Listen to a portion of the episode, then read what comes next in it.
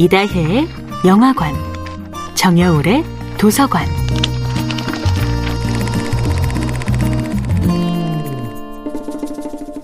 안녕하세요. 여러분과 아름답고 풍요로운 책 이야기를 나누고 있는 작가 정여울입니다. 이번 주에 함께하는 작품은 테드 창의 소설 당신 인생의 이야기입니다. 이 소설의 가장 아름다운 키워드는 논 제로섬 게임입니다. 내가 이기기 위해 당신을 짓밟지 않아도 되는 게임. 내가 살아남기 위해 당신을 없애지 않아도 되는 이 게임 속에서는 모두가 승자이며 승자와 패자 자체가 사라져서 서로가 행복해지는 진정한 소통의 게임이 될 수 있습니다.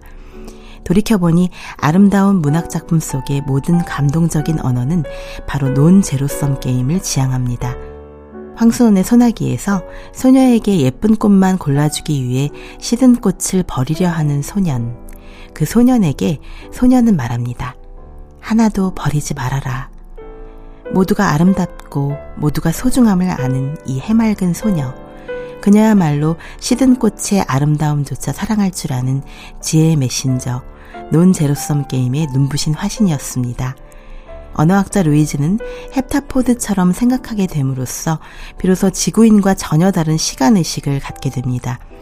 인간 관계를 시작할 때 그 관계의 종말마저 미리 보게 된 것입니다. 이것은 단순한 예지력과 다릅니다.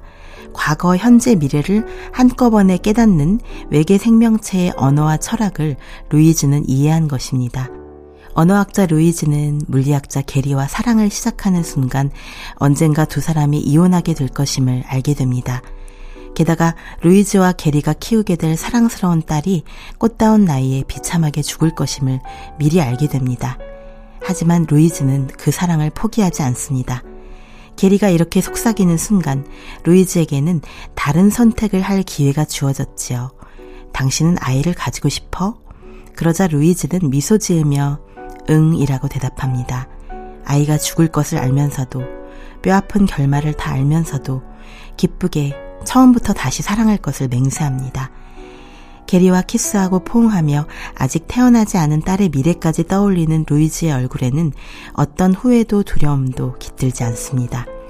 이것이 바로 아무것도 이해득실에 따라 계산하지 않는 사람들의 아름다운 게임, 논 제로섬 게임입니다.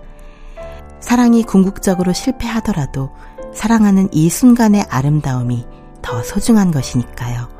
정여울의 도서관이었습니다.